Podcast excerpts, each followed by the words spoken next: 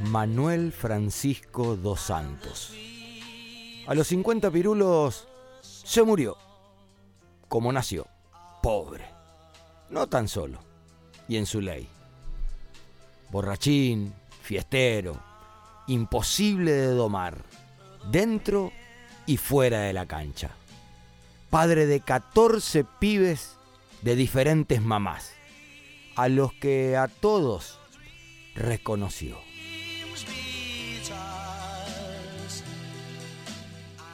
Pero antes de ese final y la parte paternal, hubo un nacimiento. Cercano a Río de Janeiro, en el 33, abría los ojos un pibito con algunos que otros inconvenientes.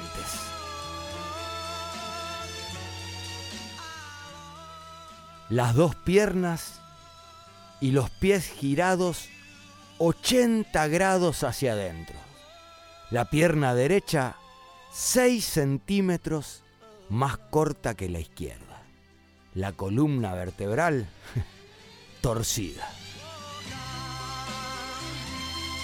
Y para mayor placer, se enfermó de poliomielitis. Los médicos le dirían a la madre, no caminará jamás, mucho menos correr. Y con suerte, con mucha suerte, quizás logre hablar.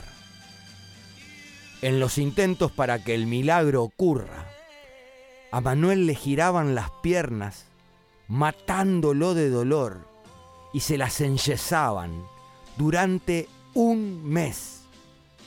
Al retirar el yeso, las piernas seguían giradas esos 80 grados. Solo una cosa, un sentimiento, hizo que Manuel Francisco dos Santos venza las limitaciones. El amor por el fútbol. De chiquito se largaba a las calles a jugar a la pelota. Rengueaba, sí. Apenas se sostenía, sí. Y volaba. Volaba en velocidad.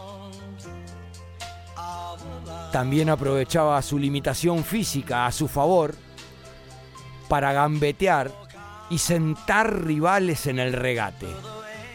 Tenía la capacidad de frenar en un instante y arrancar para el lado contrario con pelota dominada. Allí Manuel dos Santos se convierte en Garrincha o simplemente Mané. Garrincha es un apodo que le pone su hermana, ya que era parecido a un ave del Mato Grosso, que lleva ese nombre. El ave es feucha, un poco torpe y muy veloz. Básicamente, muy parecida a Mané. A Mané, Garrincha.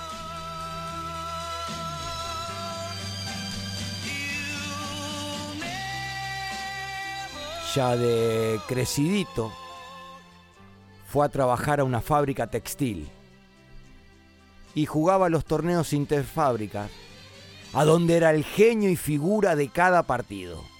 No sabía por qué jugaba, solo lo hacía porque lo amaba y no concebía vida sin jugar. Eso lo llevaba a ser visto por ojeadores de Botafogo, que sin dudarlo lo contrata, su primer club. Después, después pasó por tantos otros.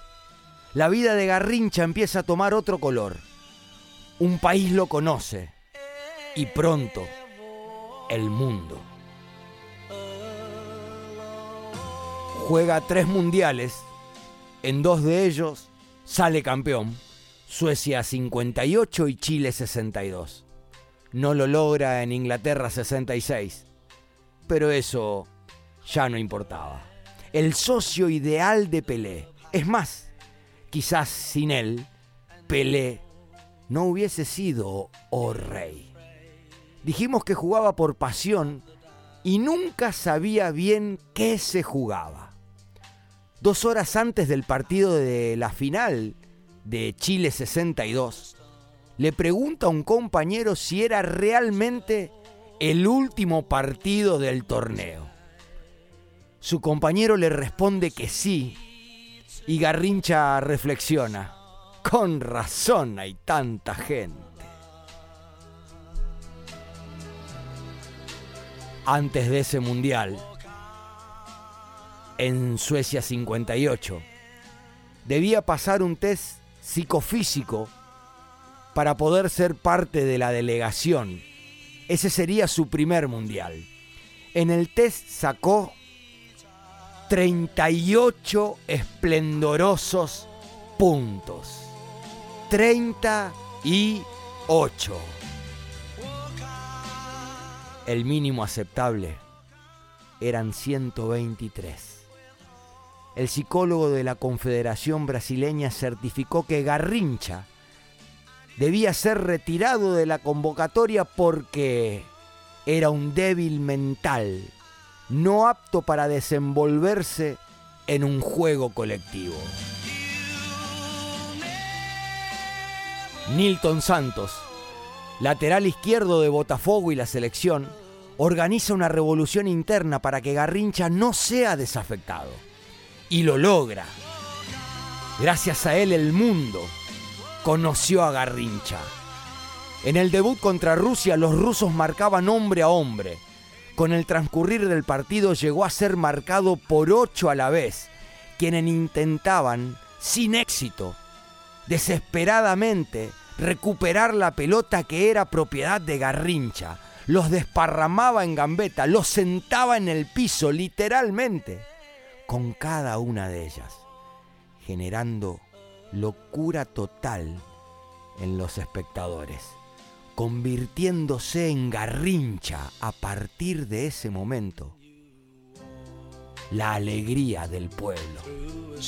Al regresar campeón, en una entrevista, le quita importancia al logro.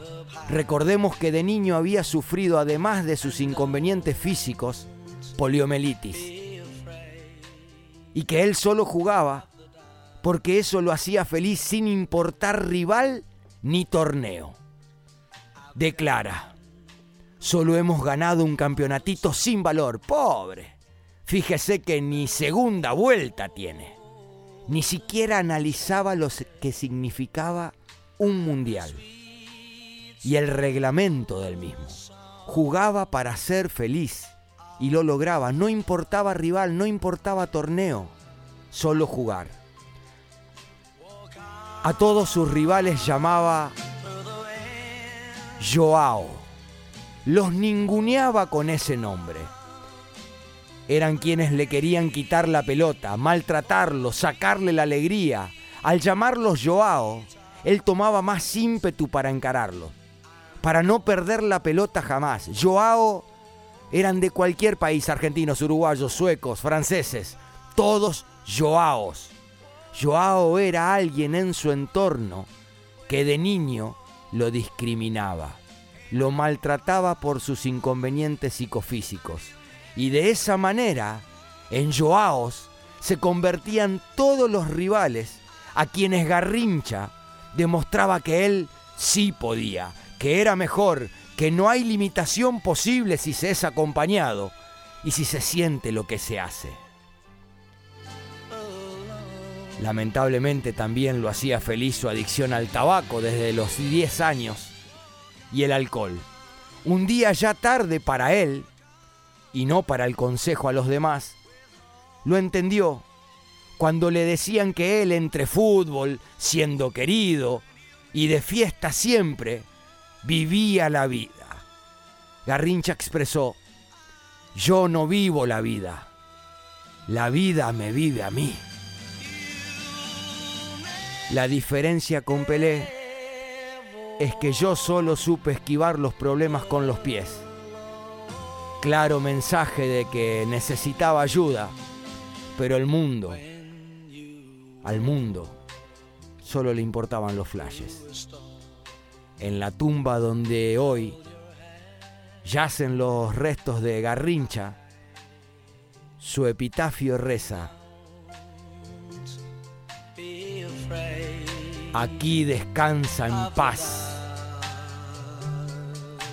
el hombre que fue la alegría del pueblo, Mané Garrincha.